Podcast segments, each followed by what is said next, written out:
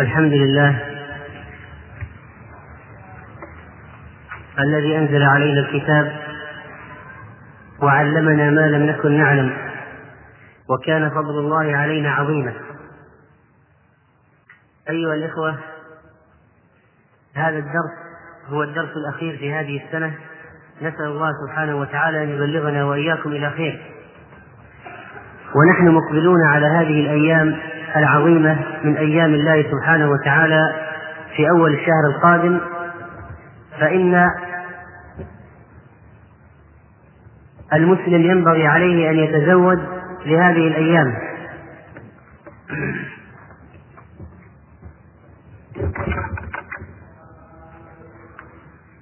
ولا شك أن المسلم مطالب بعبادة الله سبحانه وتعالى في جميع الأوقات والأحيان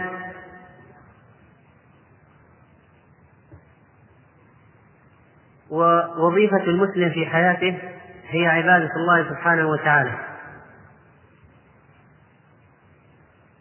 وهذه العبادة شرف ويكفي أن الله سبحانه وتعالى خاطب عباده خاطب المؤمنين بقوله قل يا عبادي قل يا عبادي. ومما زادني شرفا وتيها وكدت بأخمصي أطأ الثريا دخولي تحت قولك يا عبادي وأن صيرت أحمد لي نبيا. ونحن أيها الإخوة مقصرون كثيرا جدا في العبادة. وما سبب الهزائم والنكبات التي أصبنا بها إلا تقصيرنا في العبادة. وما ساد سلفنا ولا تقدموا ولا انتصروا إلا بالعبادة. ونحن إذا قارنا حالنا بحالهم لوجدنا البون شاسعا والفرق عظيما. ولعرفنا إذا قارنا الأحوال بالأحوال لماذا نحن بالمؤخرة ينقصنا اليوم لأجل أن نكون في المقدمة ينقصنا عدد كبير من أولياء الله سبحانه وتعالى. كان المتقدمون فيهم من أولياء الله من لا يحصى كثرة. فكان لو حاربهم أحد انتصروا عليه لأن الله قال في الحديث القدسي من عاد لي وليا فقد آذنته بالحرب. وكم فينا اليوم من أولياء الله؟ الناس الذين إذا رؤوا ذكر الله عز وجل الناس الذين تنبعث من وجوههم أنوار الطاعة. هذا هو النقص المخل الذي دخل علينا. أولياء الله نقصهم في الأمة هو الذي أوردنا المهالك. يوجد اليوم كثير من المنتسبين إلى الدين. يقومون بعبادات لكنهم لا يصلون إلى رتبة الولاية. نحتاج أيها الإخوة حقا إلى عدد من أولياء الله. نحتاج إلى عدد من أولياء الله في الأمة لكي تنتصر الأمة. وهذه الولاية لا تأتي إلا بعبادة. قال الله تعالى في الحديث القدسي وما تقرب إلي عبدي بشيء أحب إلي مما افترضته عليه ولا يزال عبدي يتقرب إلي بالنوافل حتى أحبه. فإذا أحببته كنت سمعه الذي يسمع به. وبصره الذي يبصر به ويده التي يبطش بها ورجله التي يمشي بها ولا يسألني لأعطينه ولا يستعاذني لأعيدنه. هذه مرتبة الولاية. المشكلات الكثيرة اليوم موجودة من وراء عدم وجود العدد الكافي من أولياء الله في هذه الأمة. حتى الملتزمون بالدين. اليوم أو المتمسكون به أولياء الله فيهم ندرة بالغة. وكيف نصل إلى ولاية الله بالعبادة؟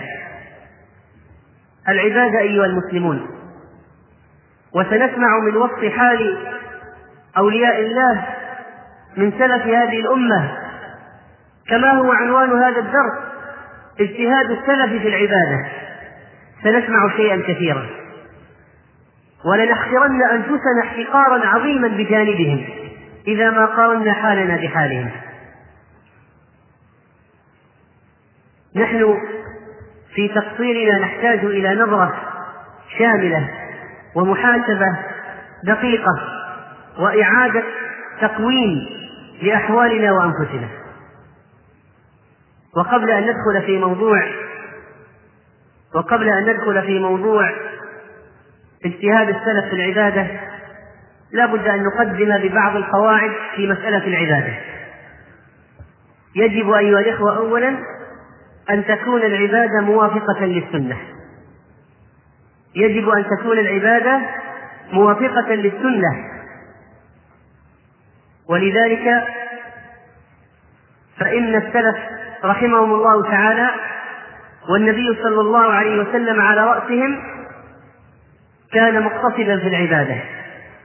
لما علم أن ثلاثة من الناس واحد منهم لا يريد أن ينام أن ينام في الليل.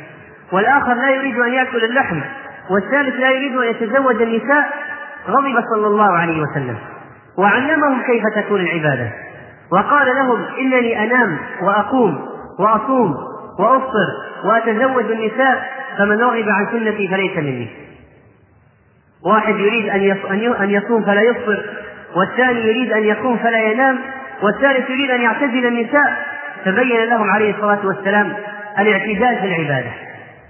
فلا بد من موافقة السنة إذن ولا أدل على ذلك من قصة سلمان وأبي الدرداء رضي الله عنهما. إن رسول الله صلى الله عليه وسلم قد آخى بينهما.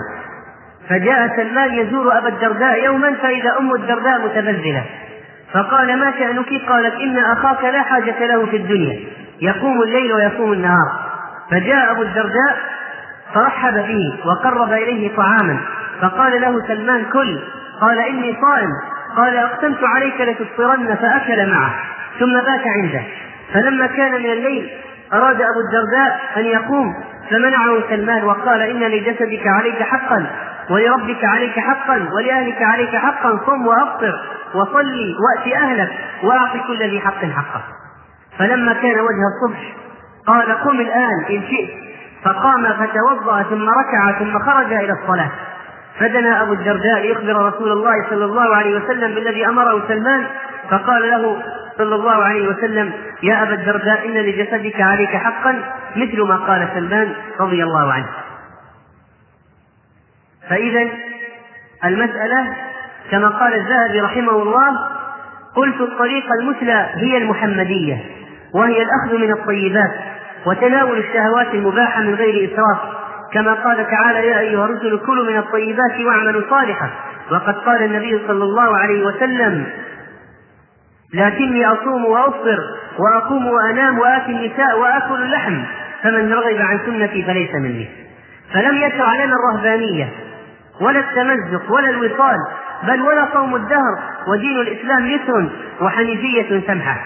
فليأكل المسلم من الطيب إذا أمكنه كما قال تعالى لينفق ذو سعة من سعته وقد كان النساء أحب شيء إلى النبي صلى الله عليه وسلم وكذلك اللحم والحلواء والعسل والشراب الحلو البارد والمسك وهو أفضل الخلق وأحبهم إلى الله تعالى. إذا هذه قضية العبادة لا تعني الرهبنة والانقطاع عن الدنيا وتحريم المباحات أبدا. ثم قال الذهبي رحمه الله فالذي يقطع المألوفات والمطعومات؟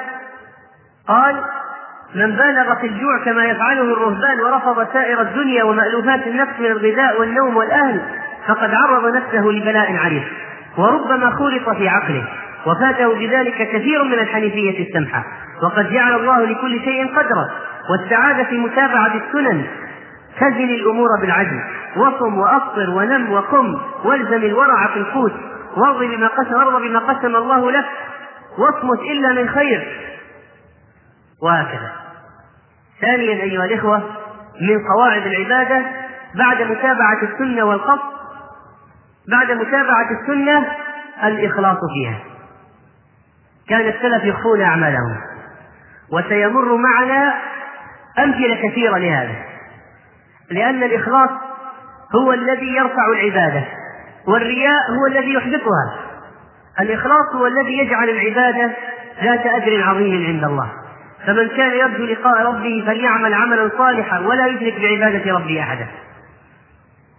وقد كان عليه الصلاة والسلام يخفي عمله وأصحابه والسلف. إليك هذا المثال الرائع. عن محمد بن أعين وكان صاحب ابن المبارك في الأسفار. قال كان ذات ليلة ونحن في غزاة الروم. ذهب ليضع رأسه ذهب ابن المبارك ليضع رأسه ليريني أنه ينام. فقلت أنا برمح في يدي ووضعت رأسي على الرمح كأني أنام كذلك. قال فظني أني قد نمت. فقام فأخذ من صلاته. فلم يزل كذلك حتى طلع الفجر وأنا أرمقه. فلما طلع الفجر وأنا أرمقه فأيقظني وظن أني نائم. وقال يا محمد فقلت إني لم أنم. قال فلما سمعها مني ما رأيته بعد ذلك يكلمني ولا ينبسط إلي في شيء من غزاته كلها كأنه لم يعجبه ذاك مني. لما فطنت له من العمل فلم أعزل أعرفها فيه حتى مات ولم أرى رجلا قط أسر بالخير منه. غضب ابن المبارك لماذا يوهمه الرجل أنه نائم وليس بنائم يرمقه؟ لا يريد أن يطلع عليه أحد في العبادة. ورجل تصدق بصدقة فأخفاها حتى لا تعلم شماله ما أنفقت يمينه. الثالث من القواعد الاقتصاد وعدم إملال النفس بالعبادة.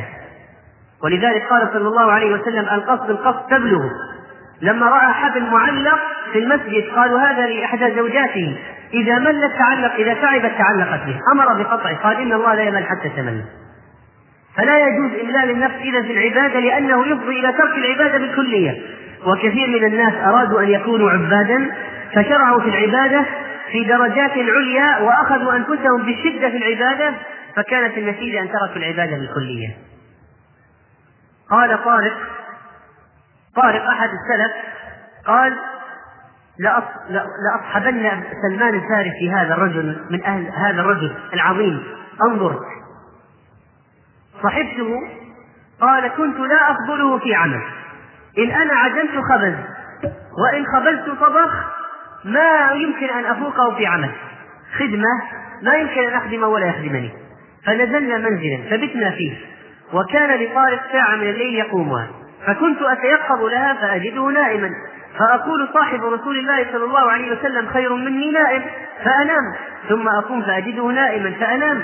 إلا أنه كان إذا تعار من الليل قال وهو مضطجع سبحان الله والحمد لله ولا إله إلا الله والله أكبر لا إله إلا الله وحده لا شريك له له الملك وله الحمد وهو على كل شيء قدير حتى إذا كان قبيل الصبح قام فتوضأ ثم ركع أربع ركعات فلما صلينا الفجر قلت يا أبا عبد الله كانت لي ساعة من الليل أقومها وكنت أتيقظ لها فأجدك نائما قال يا ابن أخي فإيش كنت تسمعني أقول فأخبرته فقال يا ابن أخي تلك الصلاة إن الصلوات الخمس كفارات لما بينهن ما اجتنبت المقتلة. يا ابن أخي عليك بالقصد فإنه أبلغ. الاقتصاد في العبادة وعدم إملال النفس. وعدم إملال النفس. ثالثا أو رابعا احتساب احتساب المباحات عند الله للتقوي على العبادة. مثل الأكل والنوم. لا بد للناس من الأكل والنوم. ولذلك الرسول صلى الله عليه وسلم قال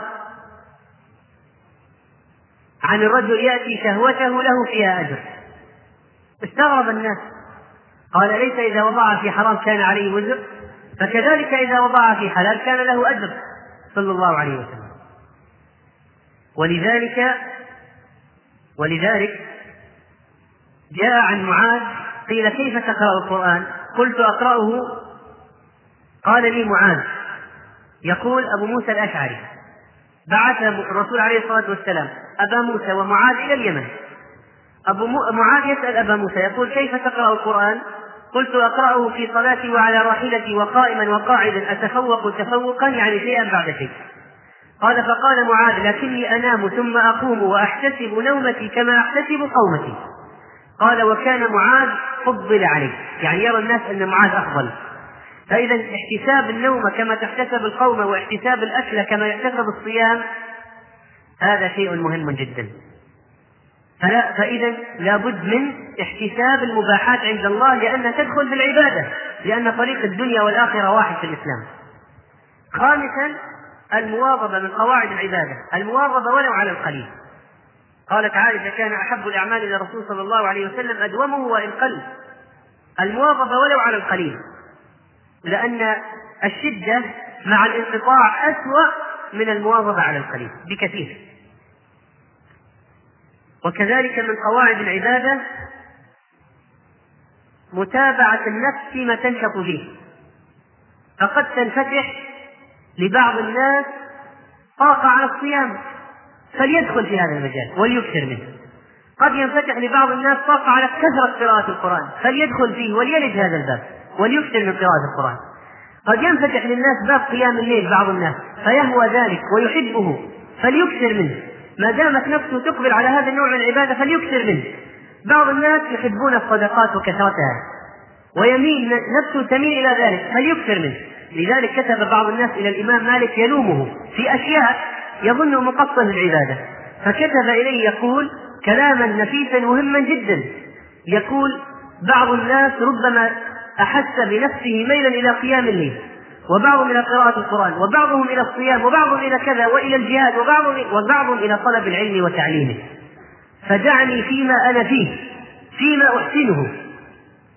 هذا لأن النفس بعض النفوس تميل إلى أنواع العبادة دون أنواع. فالإنسان إذا وجد في نفسه انفتاح لشيء معين فليدخل فيه ولا ينسى الأنواع الأخرى لكن ليس بعيب أن يستكثر من نوع معين. لا يقال هذا إنسان مختلف لا يقال هذا إنسان غير متزن لأن النفوس طاقات والنفوس اتجاهات ولكل وجهة هو موليها. ومن قواعد العبادة كذلك تعويض ما فات. لو فاتك شيء أن تعوضه. كان صلى الله عليه وسلم إذا فاته قيام الليل لمرض مثلا أو تعب صلى من النهار ثنتي عشرة ركعة. يشفع صلاة الليل يزيد عليها ركعة ويصلي. وهكذا كان السلف. كان بعضهم له سبع. سبع سبع من القرآن كانوا يقسمون. هذه الصحابة في القرآن يقسمون سبعة أقسام وليس ثلاثين جزء سبعة. ينتهون من كل يوم سبع. هذه هذا عمل الصحابة. كان له سبع يقرأه كل ليلة فإذا لم يقرأه أتمه بالنهار. وأنس بن سيرين قال كان لمحمد بن سيرين سبعة أوراد فإذا فاته شيء من الليل قرأه بالنهار. وعن نافع أن ابن عمر كان إذا فاته العشاء في جماعة أحيا بقية الليل. ومن قواعد العبادة كذلك عدم الغفلة عن عبادات القلب. لأن بعض الناس يظن أن العبادات هي الصيام والقيام وقراءة القرآن يعني الجوارح لكن يغفل عن عبادات القلب. وعبادات القلب مهمة جدا. مثل إيش؟ مثل التفكر في آيات الله في القرآن وفي الكون. وكان صلى الله عليه وسلم يتفكر في القرآن ويقول ويل أنزل علي آيات ويل لمن قرأها ولم يتدبرها. إن في خلق السماوات والأرض واختلاف الليل والنهار لآيات لأولي الألباب. الذين يذكرون الله قياما وقعودا وعلى جنوبهم ويتفكرون في خلق السماوات والأرض. التفكر هذا ما هو التفكر؟ عبادة جميلة فليست العبادة فقط قيام وصيام وقراءة وتلاوة وإنما أيضا عبادات القلب التفكر في خلق الله في آيات الله. قال برد مولى بن سعيد ابن المسيب لسعيد بن المسيب ما رأيت أحسن ما يصنع هؤلاء؟ قال سعيد ما يصنعون؟ قال يصلي أحدهم الظهر ثم لا يزال صاف رجليه حتى يصلي العصر. يعني يواصل الصلاة. قال ويحك يا برد أنا والله إن العبادة التفكر في أمر الله والكف عن محارم الله. عن عون بن عبد الله قلت لأم الدرداء أي عبادة كان أبو الدرداء أكثر؟ قالت التفكر والاعتبار. وكان أبو الدرداء يقول تفكر ساعة خير من قيام ليلة ومن قواعد العبادة كذلك أن يبتعد الإنسان عن المحرمات وإيذاء الخلق، فبعض الناس قد يكون صوام قوام لكن لا يسلم الخلق، لا تسلم أعراض الخلق من لسانه. لا يسلم الناس من إيذانه، من إيذائه.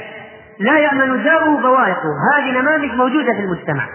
أناس عندهم عبادات لأنفسهم، لكن في مجال التعامل مع الخلق من أسوأ ما خلق الله. هذه عبادة منقوصة ومجهولة، عن جعفر بن برقان قال بلغني عن يونس فضل وصلاح. فأحببت أن أكتب إليه أسأله فكتب إليه. رد عليه رد. قال أتاني كتابك تسألني أن أكتب إليك بما أنا عليه فأخبرك أني عرضت على نفسي أن تحب للناس ما تحب لها وتكره لهم ما تكره لها فإذا هي من ذاك بعيدة. ثم عرضت عليها مرة أخرى ترك ذكرهم إلا من خير. فوجدت الصوم. انتبهوا يا جماعة انتبهوا. فوجدت الصوم في اليوم الحار أيسر عليها من ذلك. وجدت الصوم في اليوم الحار أسهل على نفسي من ترك أعراض النفس. هذا أمري يا أخي والسلام. موعظة بليغة. ومن قواعد العبادة الآن نقولها ترك المحرمات. قال بعض السلف لا تجد حلاوة العبادة حتى تجعل بينك وبين الشهوات سدا. وقال بعضهم بعض الناس يشتكي يقول لا أنفسنا لا تطيق القيام أنفسنا لا تطيق الصيام. ما السبب؟ يقول بعض السلف إذا لم تقدر على قيام الليل وصيام النهار فاعلم أنك محروم كبلتك خطيئتك. فاعلم أنك محروم كبلتك خطيئتك. وقال أحمد بن حرب عبدت الله خمسين سنة فما وجدت حلاوة العبادة حتى تركت ثلاثة أشياء تركت رضا الناس حتى قدرت أن أتكلم بالحق. وتركت صحبة الفاسقين حتى وجدت صحبة الصالحين. وتركت حلاوة الدنيا حتى وجدت حلاوة الآخرة. الدنيا والآخرة ضرتان. إذا أرضيت إحداهما أسخطت الأخرى. ومن قواعد العبادة كذلك ومن قواعد العبادة المجاهدة. كيف تحصل العبادة؟ بالمجاهدة. بعض الناس يريد أن يكون يريد أن يكون عبدا عبدا من العباد وهو لا يجاهد نفسه. فكيف تحصل له العبادة؟ كيف تحصل له العبادة؟ ونحن الآن مقدمون على كلام وعلى عرض حال السلف حتى نعلم ما هي المجاهدة كيف صابر أولئك القوم أنفسهم حتى وصلوا إلى ما وصلوا إليه. لقد عملوا أعمال عظيمة. ونريد أن نذكر بكلام مهم للشاطبي قبل أن ندخل في عرض أحوال السلف حتى لا يحصل تضارب عندنا واستغراب واستنكار لما, نسمع من الأحوال. إذا ش... إذا إذا قرأت كلام لبعض السلف يقول أنه كان يقوم النهار ويصوم الليل مثلا يصوم النهار ويقوم الليل مثلا. أو رأيت أشياء من المداومة عجيبة. فتساءلت وقلت هل هذا يتعارض مع القصد مع الاقتصاد في العبادة؟ هل هذا من الإملال؟ هل هذا مخالف للسنة؟ فذكر الشاطبي رحمه الله ثلاثة مخارج للجواب عن مثل هذه الأشياء التي نقرأها ونسمعها. من شدة السلف في العبادة وأخذ أنفسهم بالشدة فيها. قال إما أن يقال إنهم التزموا شيئا كان سهلا على أنفسهم فما التزموا شيئا كان يسبب لهم الملل والنفور وترك العبادة. ثانيا أن نقول إنهم كانوا يفعلون ذلك أحيانا وليس دائما الاستمرار فلو سمعت مثلا عن واحد من العباد أو العلماء كان يصلي الفجر بوضوء العشاء فماذا تقول؟ الرسول عليه الصلاة والسلام كان يقول عن سنته أصوم أقوم وأنام. طيب هذا رجل قرأنا سيرته كان يصلي الفجر بوضوء العشاء فكيف ذلك؟ نقول الجواب أنه كان يفعل ذلك أحيانا. لا أحيانا يحصل له لكن ليس هذا ديدنه دائما. المخرج الثالث أن نقول إن المشقة تختلف باختلاف الناس فالناس يختلفون في قوة أجسامهم وقوة عزائمهم وقوة يقينهم. فإذا رأيت بعض السلف عنده شدة في العبادة على نفسه فتعلم أن حاله ليس مثل حال غيره. فهو كان يطيق وربما غيره لا يطيق. المهم أنهم مهما عملوا كان لا يصلون إلى درجة الملل. ولنبدأ الآن سندخل في الموضوع بعد هذه المقدمة المهمة عن العبادة وقواعدها وتفسير بعض الأحداث التي والوقائع التي سنسمع عنها. نبدأ بسيد المرسلين. وإمام الأولياء المجاهدين الصابرين. محمد صلى الله عليه وسلم رأس العابدين الزاهدين سيد الأولين والآخرين. كيف كانت عبادته صلى الله عليه وسلم؟ ماذا كان يفعل عليه الصلاة والسلام؟ عن حذيفة أنه رأى رسول الله صلى الله عليه وسلم يصلي من الليل فكان يقول الله أكبر ثلاثا ذو الملكوت والجبروت والكبرياء والعظمة. ثم استفتح فقرأ البقرة ثم ركع فكان ركوع نحو من قيامه وكان يقول في ركوعه سبحان ربي العظيم. ثم رفع رأسه من الركوع فكان قيامه نحو من ركوعه يقول لربي الحمد. ثم سجد فكان سجوده نحو من قيامه فكان يقول في سجوده سبحان ربي الأعلى. ثم رفع رأسه من السجود فكان يقعد فيما بين السجدتين نحو من سجوده وكان يقول رب اغفر لي رب اغفر لي. في أربع ركعات قرأ البقرة والنساء وآل عمران والمائدة أو الأنعام شك شعبة. هذا كان حاله صلى الله عليه وسلم. كان يقول شيبتني هود وأخواتها. سئلت عائشة قال لها عبد الله بن عمير حدثينا بأعجب شيء رأيتيه من رسول الله صلى الله عليه وسلم. فبكت.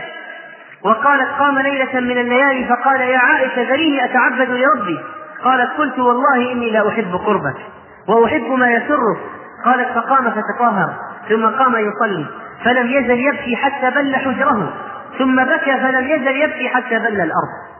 وجاء بلال وزنه بالصلاة فلما رآه يبكي قال يا رسول الله تبكي وقد غفر الله لك ما تقدم من ذنبك وما تأخر. فقال أفلا أكون عبدا شكورا؟ لقد نزلت علي الليل آيات ويل لمن قرأها ولم يتفكر فيها إن في اختلاف الليل إن في خلق السماوات والأرض واختلاف الليل والنهار لآيات لأولي الألباب. الذين يذكرون الله قياما وقعودا وعلى جنوبهم ويتفكرون في خلق السماوات والأرض.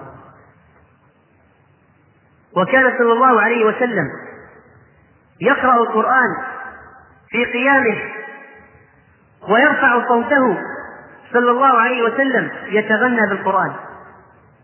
عن علي رضي الله عنه قال ما كان فينا فارق يوم بدر غير المقداد. ولقد رأيتنا وما فينا إلا نائم إلا رسول الله صلى الله عليه وسلم. تحت شجرة يصلي ويبكي حتى أصبح. وفي رواية فإنه كان يصلي إلى الشجرة ويدعو حتى أصبح. يناشد ربه صلى الله عليه وسلم قائم في الليل صلى الله عليه وسلم. وكذلك كان عليه الصلاة والسلام كان عليه الصلاة والسلام يقوم يقوم حتى تتفطر قدماه.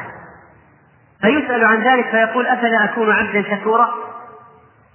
يقوم الليل بآية يرددها حتى الصباح إن تعذبهم فإنهم عبادك وإن تغفر لهم فإنك أنت العزيز الحكيم. قال له عبد الله بن مسعود بأبي وأمي يا رسول الله قمت الليل بآية واحدة بها تركع وبها تسجد وبها تدعو وقد علمك الله القرآن كله. لو فعل هذا بعضنا لوجدنا عليه. قال إني دعوت لأمتي إني سألت ربي عز وجل الشفاعة لأمتي فأعطانيها. وهي نائلة إن شاء الله لمن لا يشرك بالله شيئا. صلى الله عليه وسلم.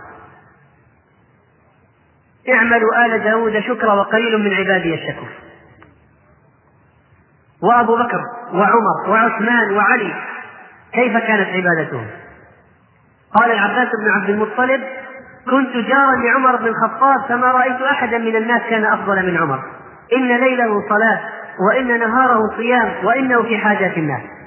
وعن الفاروق قال لولا ثلاث لما أحببت البقاء لولا أن أحمل على زياد الخير في سبيل الله ومكابدة الليل ومجالسة أقوام ينتقون أطايب الكلام كما ينتقى أطايب السمر عن هشام بن حسن قال كان عمر رضي الله عنه يمر بالآية في ورده فتخنقه فيبكي حتى يسقط ثم يلزم بيته حتى يعاد يحسبونه مريضا.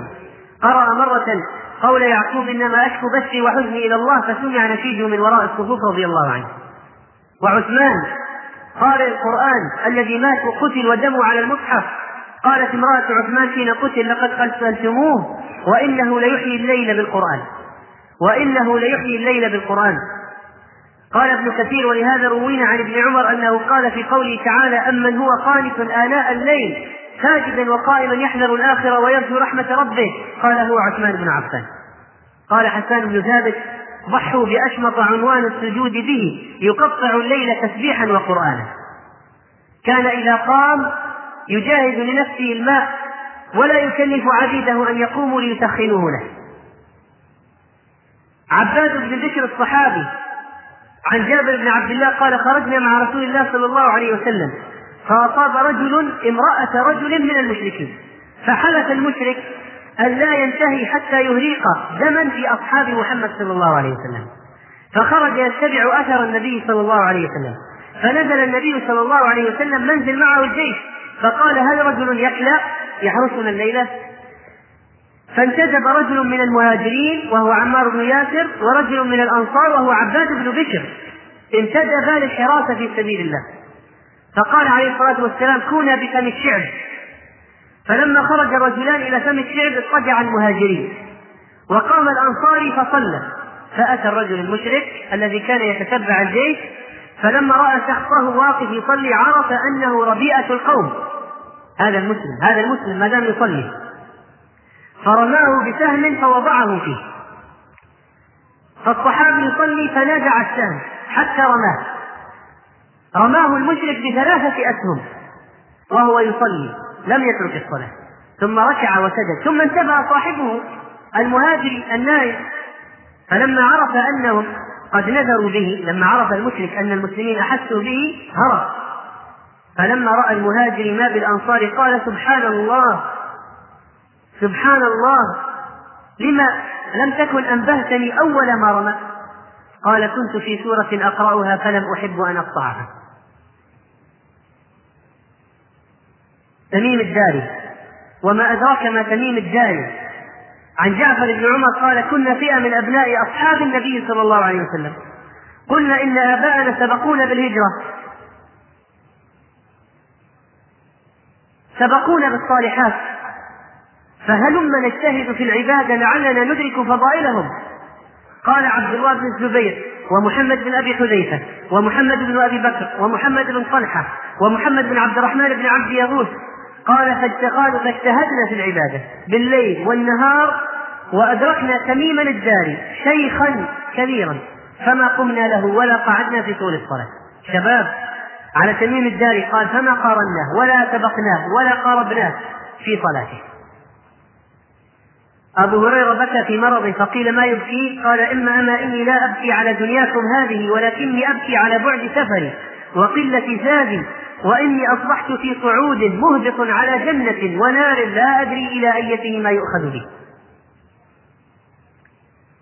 وأبو موسى الأشعري اجتهد قبل موته اجتهادا شديدا في العبادة فقيل له لو أمسكت ورفقت بنفسك قال إن الخيل اسمع الكلام يا عبد الله قال إن الخيل إذا أرسلت فقاربت رأس مجراها يعني إذا وصلت إلى قرب نهاية الشوط السباق أخرجت جميع ما عندها. والذي بقي من أجل أقل من ذلك. ولما حضر معاذ بن جبل الموت قال أعوذ بالله من ليلة صباحها إلى النار. مرحبا بالموت مرحبا زائرا. جاء على فاقة اللهم إني قد كنت أخافك فأنا اليوم أرجوك. اللهم إن كنت تعلم أني لم أكن أحب الدنيا وطول البقاء فيها لكري الأنهار ولا لغرس الأشجار ولكن لظمأ الهواجر ومكابدة الساعات ومزاحمة العلماء بالركب عند حلق الذكر. أما الأشعريون قوم من الصحابة قال فيهم صلى الله عليه وسلم إني لأعرف أصوات الأشعريين بالقرآن حين يدخلون بالليل وأعرف منازلهم من أصواتهم بالقرآن بالليل وإن كنت لم أرى منازلهم حين نزلوا بالنهار. مميزين بين الناس بأصواتهم بقراءة القرآن بالليل. كان ابن عمر رضي الله عنه كلما استيقظ من الليل صلى وكان لا ينام من الليل إلا قليلا بعد أن قال عنه صلى الله عليه وسلم نعم الرجل عبد الله لو كان يقوم الليل. وكان يمتد قيامه إلى السحر فإن أخبره نافع به استغفر لأن السحر طلع جلس الاستغفار. كان لعبد الله بن عمر مهراش فيه ماء فيصلي ما قدر له ما قدر له ثم يصير إلى الفراش. فيغفي إغفاء الطير ثم يقوم فيتوضأ ثم يصلي فيرجع إلى فراشه. إغفاء الطائر ثم يجب فيتوضأ ثم يصلي يفعل ذلك من الليل أربع مرات أو خمسة. عن نافع أن ابن عمر إذا فاتته صلاة العشاء جماعة أحيا الليل كله. وعن نافع أن ابن عمر كان يحيي الليل صلاة ثم يقول يا نافع أسحرنا؟ فيقول لا فيعاود فإذا قال نعم قعد يستغفر الله حتى يصبح. وعائشة التي ملأت الدنيا علما كيف كانت في صلاتها وقيامها وعبادتها وصدقتها؟ قال عروة لقد رأيت عائشة لقد رأيت عائشة تقسم سبعين ألفا وإنها لترقع جيب درعها جاءها مرة عطاء من معاوية وهي صائمة وزعته. لما جاء وقت الإفطار قالت للجارية قرب الإفطار. قالت ما عندنا شيء لو أبقيت لنا شيئا من العطاء. قالت لو كنت ذكرتني لفعلت. والسلف رحمهم الله ساروا قرنا بعد قرن على هذا. القرون الثلاثة الأولى لماذا كانوا فضلاء؟ لماذا كانوا خير هذه الأمة؟ لماذا كان الإسلام في عهدهم عزيزا؟ لماذا كان الأم كانت الأمة رافعة رأسها في وقتهم؟ بسبب عبادتهم ونحن اليوم طاطانا رؤوسنا من الذل بسبب عدم إحياء العبادة في قلوبنا كان الفضيل رحمه الله إذا ذكر عنده الله أو سمع سمع القرآن ظهر به من الحزن والخوف وفاضت عيناه وبكى حتى يرحمه من بحضرته. وكان دائما الحزن شديد الفكرة. ما رأيت رجلا يريد الله بعلمه وأخذه وإعطائه ومنعه وبذله وبغضه وحبه وخصاله كلها. هذا الفضيل بن عياض. قال حماد بن سلمة ما أتينا سليمان التيمي في ساعة يطاع الله عز وجل فيها إلا وجدناه مطيعا. إن كان في ساعة صلاة وجدناه مصليا وإن لم تكن ساعة صلاة وجدناه إما متوضئا أو عائدا عائدا مريضا أو مشيعا لجنازة أو قاعدا في المسجد. قال فكنا نرى أنه لا يحسن أن يعصي الله عز وجل. وعن أبي عوانة قال لو قيل لمنصور بن زاذان إنك ميت اليوم أو غدا ما كان عنده من مزيد لو قيل لحماد بن سلمة إنك تموت غدا ما قدر أن يزيد في العمل شيئا. لو قيل له إنك تموت غدا ما قدر أن يزيد في العمل شيئا. عن عطاء قال ما لقي عن عطاء الخفاف قال ما لقيت سفيان الثوري إلا باكيا. فقلت ما شأنه قال أخاف أن أكون في أم الكتاب شقيا. كان يرى سفيان الثوري من يراه كأنه في سفينة يخاف الغرق. أكثر ما تسمعه يقول اللهم سلم سلم. وثابت البناني قال كنا نتبع الجنازة فما نرى نرى سفيان إلا متقنعا باكيا أو متقنعا متفكرا. وعن جعفر بن سليمان قال بكى ثابت حتى كادت عينه تذهب فجاءوا برجل يعالجها. فقال الرجل الطبيب أعالجها على أن تطيعني. قال وأي شيء؟ قال على أن لا تبكي. قال فما خيرهما إن لم تبكيا؟ وعن حفص بن حميد قال قال لي زياد بن جرير اقرأ عليه فقرأت عليه ألم نشرح لك صدرك ووضعنا عنك وزرك الذي أنقض ظهرك. فقال يا ابن أم زياد يا ابن أم زياد يخاطب نفسه. أنقض ظهر رسول الله صلى الله عليه وسلم ظهر الرسول عليه الصلاة والسلام. أنقضه هذا حتى رفعه الله عنه فجعل يبكي كما يبكي الصبي. وعن سلام بن أبي مطيع قال أوتي الحسن بكوز من مال يفطر عليه. فلما أدناه إلى فيه بكى وقال ذكرت أمنية أهل النار قوله قولهم أن أفيضوا علينا من الماء وذكرت ما أجيب إن الله حرمهم على الكافرين. وعن إسحاق بن إبراهيم قال ما رأيت أحدا أخوف على نفسه ولا أرجى للناس من الفضيل. كانت قراءته حزينة شهية بطيئة مترسلة كأنه يخاطب إنسانا وكان إذا مر بآية فيها ذكر الجنة تردد فيها. وسأل وكانت صلاته بالليل أكثر ذلك قاعدا تلقى له حصيرة في المسجد فيصلي من أول الليل ساعة حتى تغلبه عينه فيلقي نفسه على الحصير فينام قليلا ثم يقوم فإذا غلبه النوم نام ثم يقوم هكذا حتى يصبح. وكان دأبه إذا نعس أن ينام ويقال أشد العبادة ما يكون هكذا. وعن عاصم بن أبي النجود قال كان عطاء بن وائل كان عطاء بن وائل له كان عطاء أبي وائل ألفين عطاء من بيت المال. فإذا خرج العطاء أمسك ما يكفي أهله سنة وتصدق بما سوى ذلك. عن هشام بن حسان عن الحسن قال والله لقد أدركت أقواما كان أحدهم يخلف أخاه في أهله أربعين عاما ينفق عليهم. إذا مات أخوه كد على أهل أخيه على عائلة أخيه بعد موت أخيه أربعين سنة ينفق عليهم. أعمال بر وصدقات خفية وقيام ليل. عن الأعمش قال قال قال عمرو بن عتبة بن فرقد سألت الله ثلاثا فأعطاني اثنتين وأنا أنتظر الثالثة. سألته أن يزاهدني في الدنيا فما أبالي ما أقبل منها وما أدبر. وسألت أن يقويني على الصلاة فرزقني منها. وسألته الشهادة فأنا أرجوها. قال رجل ابن عم لعمرو بن عتبة نزلنا في مرج حسن. فقال عمرو بن عتبة ما أحسن هذا المرج ما أحسن الآن لو أن مناديا نادى يا خير الله اركبي يعني نادى نادى منادي الجهاد. فخرج رجل فكان في أول من لقي. فأصيب ثم جيء به فدفن في هذا المرج هذا يفكر الآن ويقول قال فما كان بأسرع من أن نادى مناد يا خير الله اركبي فأتى عتبة فأتي عتبة فأخبر بذلك. فقال علي عمرا علي عمرا هاتوه لأنه يعلم أن هذا الرجل عمرو هذا إذا تمنى شيء الشيء فإنه سيأتي. فأرسل في طلبه فما أدرك فما أدرك حتى أصيب حتى كان قد أصيب فعلا فما رآه دفن إلا في مركز رمحه. مكان ما ركز رمحه قال أشتهي أن أدفن هنا. وعن يوسف بن عطية عن محمد بن واسع قال لقد أدركت رجالا كان الرجل يكون رأسه مع رأس امرأته على وسادة واحدة. قد بل ما تحت خده من دموعه لا تشعر به امرأته. ولقد أدركت رجالا يقوم أحدهم في الصف في الصلاة فتسيل دموع على خده ولا يشعر به اللبيب بجانبه إخلاص وإخفاء. واليوم يزعقون زعيقا ويصيحون صياحا يحسبونه يحسبونه خشوعا وإخلاصا. كان صلى الله عليه وسلم إذا قام يصلي سمع لصدره أزيز كأزيز المرجل يغلي صوت مكتوم ما كان يزعق ولا يصيح عن سلام قال كان أيوب السختياني يقوم الليل كله فيخفي ذلك. فإذا كان عند الصبح رفع صوته يعني كأنه الآن قام مع أنه مع أنه قام من فترة من الليل.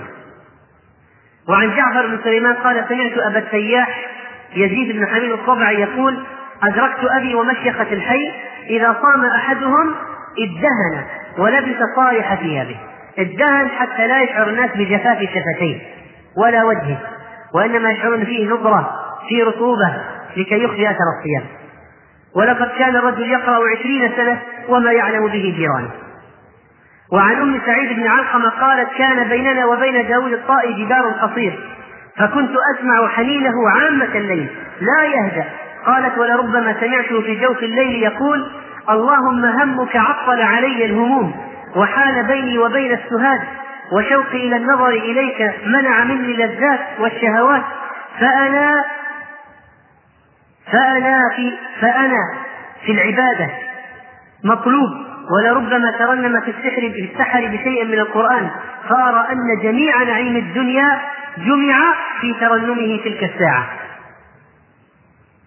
وعن محمد بن كناسة قالت لما قال لما مات ذر بن عمر بن ذر الهمداني وكان موته فجأة جاء أهل بيته يبكون. فقال ما لكم؟ يقول ما لكم إنا والله ما ظلمنا ولا قهرنا. ولا ذهب لنا بحق ولا أخطئ بنا ولا أريد غيرنا وما لنا على الله معتب فلما وضعه في قبره وضع ولده في قبره قال يرحمك الله يا بني والله لقد كنت بي بارا ولقد كنت عليك حدبا. وما بي إليك وما بي إليك من حاجة ولا إلى أحد بعد الله فاقة ولا ذهبت لنا بعز ولا أبقيت علينا ذل ولقد شغلني الحزن لك عن الحزن عليك. يا ذر لولا هول المطلع ومحشره لتمنيت ما صرت إليه. فليت شعري يا ذر ما قيل لك وماذا قلت. ثم قال اللهم إنك وعدتني الثواب بالصبر عليه. اللهم فعلى ذر صلواتك ورحمتك اللهم إني قد وهبت ما جعلت لي من أجر على ذر لذر صلة. مني فلا تعرفه قبيحا وتجاوز عنه فإنك أرحم به مني. هكذا كان صبرهم على مصابهم وكان يفقد أحدهم الولد العابد الزاهد القائم الصائم الصابر فيصبر عليه. وعن جعفر بن سليمان عن ثابت البناني أنه قرأ تطلع على الأسئلة. قال تأكله إلى فؤاده. وهو حي. لقد تبلغ فيهم العذاب ثم بكى فأبكى من حوله. وعن عبد بن خالد بن معدان عن أبي ما كان خالد يأوي إلى فراش مقيلة إلا وهو يذكر فيه شوقه إلى رسول الله صلى الله عليه وسلم وإلى أصحابه من المهاجرين والأنصار ثم يسميهم ويقول هم أصلي وفصلي وإليهم يحن قلبي. قال شوقي إليهم فعجل ربي قبضي إليك حتى يغلبه النوم وهو في بعض ذلك. شوق إلى النبي صلى الله عليه وسلم وأصحابه.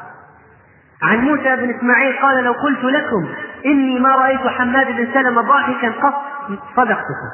كان مشغولا بنفسه. إما أن يحدث وإما أن يقرأ وإما أن يسبح وإما أن يصلي. كان قد قسم النهار على هذه الأعمال. وعن شجاع بن الوليد قال كنت أخرج مع سفيان الثوري فما كاد يكاد لسانه يفتر عن الأمر بالمعروف والنهي عن المنكر ذاهبا وراجعا. فالذي يظن أن العباده صيام قيام لا يدخل فيها دعوة إلى الله ولا أمر معروف ولا نهي عن منكر ولا مجاهدة ظالم ولا قول الحق في وجه طاغية ولا جهاد في سبيل الله فهو إنسان مقصر في نظرته.